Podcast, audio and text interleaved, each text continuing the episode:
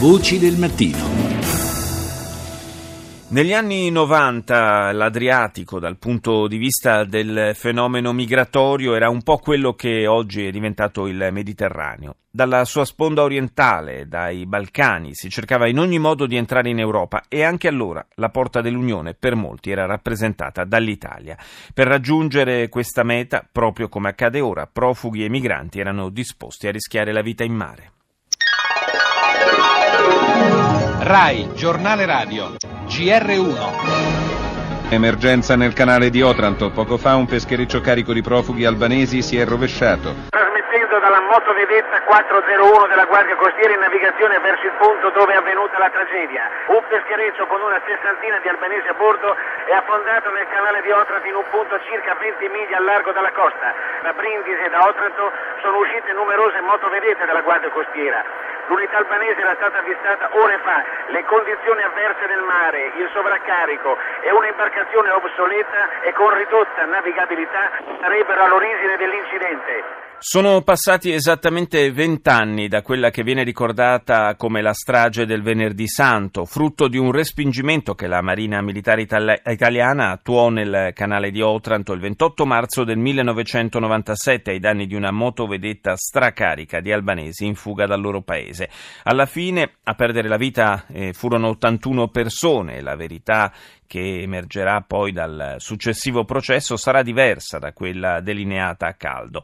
La responsabilità di quel naufragio è stata attribuita ai comandanti delle due navi coinvolte, Namik Jaferi della motovedetta albanese Kateri Rades e Fabrizio Laudadio, comandante della corvetta Sibilla. Per entrare nel clima di quella drammatica vicenda, cominciamo dalla storia di una delle vittime, Bestrova Cassiani. Aveva 30 anni e con i suoi due bambini era sulla piccola imbarcazione che tentava di raggiungere la costa italiana. Rita Pedizzi ha intervistato l'avvocato della sua famiglia, Ferruccio Mangani. Bisogna pensare che nel momento in cui lei si è imbarcata sul famoso barcone è il momento in cui in Albania c'era una guerra civile sostanzialmente fra i sostenitori del presidente di allora e quelli che lo volevano destituire. Era un momento di grande confusione e il governo aveva congelato tutti i fondi bancari, cioè la gente non poteva più ritirare i soldi dalle banche. Per cui questa donna con il marito e i due figli piccoli si erano imbarcati per raggiungere l'Italia, in quanto in Italia c'era già il cognato che era venuto con un barcone che era partito circa tre mesi prima ed era già arrivato in Italia, chiaramente per cercare un futuro migliore per lei e per tutti i più giovani della famiglia. È morta tutta la famiglia? È sopravvissuto il marito, cioè di quelli che si sono imbarcati sulla barca, che erano la signora Casiani Bestrova e i due figli piccoli, poi c'era anche il marito, lui invece è sopravvissuto al naufragio. Le persone che io assisto sono la famiglia di sangue della Casiani Bestrova, vale a dire appunto la sorella Mailinda che poi è venuta in Italia che al momento di questo fatto era invece ancora in Albania ed era incinta, poi altre due sorelle e un fratello e nonché i due anziani genitori che sono tutti in Albania, il padre però nel frattempo è morto. Come è andata la vicenda processuale? Il processo è stato lunghissimo perché sostanzialmente è cominciato nei primi anni 2000 e la sentenza c'è stata due anni fa. Paradossalmente, diciamo, una volta raggiunto questo risultato che non è stato scontato anche perché poi una volta che è finito il processo penale e poi è finito anche il nostro processo civile che ha avuto anche vicissitudini proprie in quanto il giudice è cambiato un paio di volte adesso che c'è la sentenza ancora queste persone materialmente non, non sono riuscite ad ottenere questo risarcimento per problematiche di tipo burocratiche che stiamo avendo con il Ministero il Ministero della Difesa che deve sì. risarcire la famiglia esatto esatto sì sì sì appunto sta ritardando questi risarcimenti. E questo perché il Ministero vorrebbe pagare con degli assegni circolari intestati ai vari danneggiati, se non che queste persone in Albania non potrebbero incassare questi assegni perché il sistema bancario albanese e quello italiano sono due sistemi sostanzialmente separati. Allora queste persone hanno fatto una procura alla sorella in Italia perché lei incassasse queste somme. Tutto questo era stato concordato fra me e un ufficio addetto del Ministero quando questa procura è stata fatta, anche con un grosso dispendio di denaro, perché si tratta di incaricare un notario albanese di fare la procura, tradurla in italiano, passare attraverso il consolato. Il Ministero ha invece fatto gli assegni ai danneggiati, come se niente fosse stato fatto. E quindi si siamo ancora qui che stiamo cercando di convincere il Ministero a fare gli assegni come da procura. Oltretutto un altro dei motivi per cui il Ministero diciamo, non ha emesso gli assegni è che voleva gli indirizzi precisi dei danneggiati, cioè quindi via e numero civico e questa cosa no, non era possibile perché nel villaggio dove abitano i danneggiati le strade non hanno nome e tantomeno hanno il numero civico ecco, e quindi diciamo, per far capire questa cosa anche lì ci sono passati mesi. Insomma, ecco. Quindi dopo tutte le vicissitudini giudiziarie adesso dobbiamo purtroppo combattere contro una burocrazia a volte ridicola.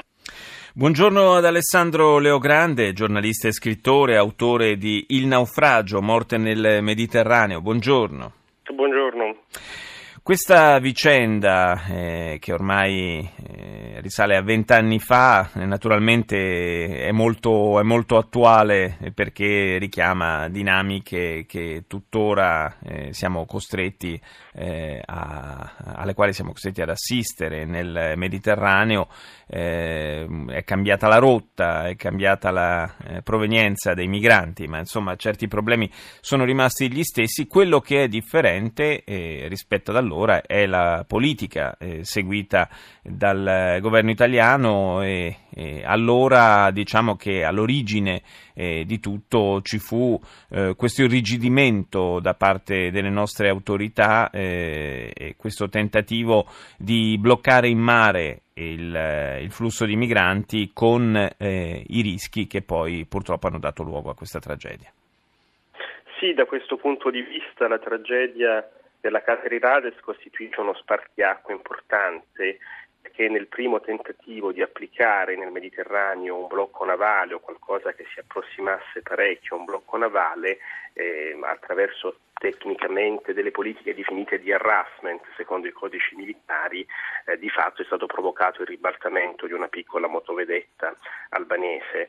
Ora è interessante vedere come quelle stesse navi militari che vent'anni fa vennero impiegate nel pattugliamento del Basso Adriatico sono state impegnate negli ultimi anni nella stessa missione Mare Nostrum di monitoraggio e soccorso del, in alto mare, insomma, di chi proveniva dalla Libia, quindi da altre tensioni, da altre guerre, ma riproducendo dinamiche abbastanza simili. Credo che per tutta la vicenda della Caterirades sia un po' un convitato di pietra di quando si parla di immigrazione, regolazione dei flussi del Mediterraneo e chi vorrebbe alzare dei muri, perché ogni volta che si evoca l'espressione respingimenti in alto mare, l'espressione blocco navale, chi adotta queste parole nell'agone politico intendo dovrebbe ricordare che cosa è avvenuto alla Caterirades con la Caterirades mm. quando alle parole poi devono far seguire i fatti. Sì, perché un conto è parlare in astratto di blocco navale e di respingimenti, un conto è poi eh, doverlo attuare in, eh, in, mare, magari anche in condizioni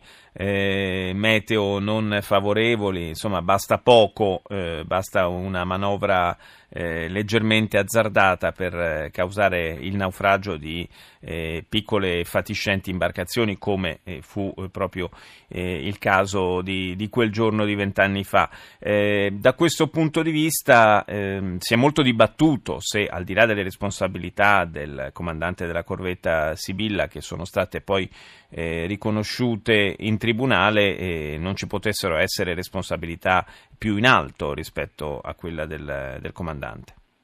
Questa è la vicenda più vischiosa dell'intero processo perché quando il sostituto procuratore Leonardo Leone De Castris chiese alla Marina Militare, allo Stato Maggiore della Marina Militare di fornire le comunicazioni, le trascrizioni delle comunicazioni terra-mare eh, di quel pomeriggio quei nastri risultarono stranamente silenti e questo dire, sembra ricondurre o congiungere questa vicenda ad altre vicende avvenute nel Mediterraneo, anche in altre cose, penso ad esempio al caso Ustica in cui i nastri militari, le comunicazioni di quel pomeriggio stranamente erano silenti. Quello che però ricostruisce il processo, ora al di là delle responsabilità del comandante Laudadio, è che eh, c'è stato un flusso flusso di ordini partiti direttamente dallo Stato Maggiore della Marina Militare a Roma e dal Maridipart di Taranto che aveva il controllo su quella parte del Mediterraneo. Sicuramente quella misura politico-militare del respingimento fu eh, decisa dal governo, dall'allora governo Prodi e fu messa in pratica con l'avvallo dei massimi vertici della Marina italiana, da cui appunto discesero eh, i comportamenti in mare degli uomini. Quindi la vicenda della Caterirades rimane una vicenda davvero una ferita aperta nel Mediterraneo degli ultimi vent'anni perché non si tratta, come spesso poi è stato detto, di un colpo di testa degli uomini in mare, sì. è stato qualcosa eh, che è come dire, la conseguenza sicuramente non voluta ma determinata da una serie di comandi e ordini ed elaborazioni politico-militari partite dai vertici dello Stato italiano. E comunque, come accennava lei Leo Grande in apertura di questa nostra conversazione, è una vicenda eh, che nella sua tragicità comunque qualcosa ci ha insegnato, abbiamo imparato qualcosa da questa storia. Ma credo su due livelli, uno nel rapporto Italia-Albania. L'Albania è stata per tutti gli anni 90 il grande altro e ha costituito, ha favorito l'irrompere dell'immaginario dei bot people eh, nel nostro immaginario comune. Oggi le relazioni tra Italia e Albania sono radicalmente diverse. Quel paese che veniva percepito un tempo come un paese irredimibile è oggi il più stabile candidato dei Balcani all'ingresso nell'Unione Europea. E poi c'è una questione più generale che riguarda invece la regolazione dei flussi nel Mediterraneo. Credo che vicende come la Caterirades abbiano aiutato a comprendere che se qualcuno parte in mare, si trova in mare aperto, va soccorso, va soccorso e va portato nel porto più vicino. Altro è avviare una riflessione su chi accogliere, chi non accogliere, come accogliere e in che modo separare eventualmente i richiedenti asilo dagli altri. Ma fino a quando ci sono dei barconi in mare e fino a quando non si può evitare che questi barconi barconi partano dalla costa sull'altro lato del Mediterraneo, che sia il Mediterraneo meridionale sì. o l'Adriatico orientale, e, e quelli, quegli uomini e quelle donne e bambini, tantissimi bambini, perché poi c'erano tantissimi bambini sulla catera e tantissimi bambini sui barconi di oggi, vanno innanzitutto soccorsi. Grazie, grazie ad Alessandro Leogrande per essere stato nostro ospite, buona giornata.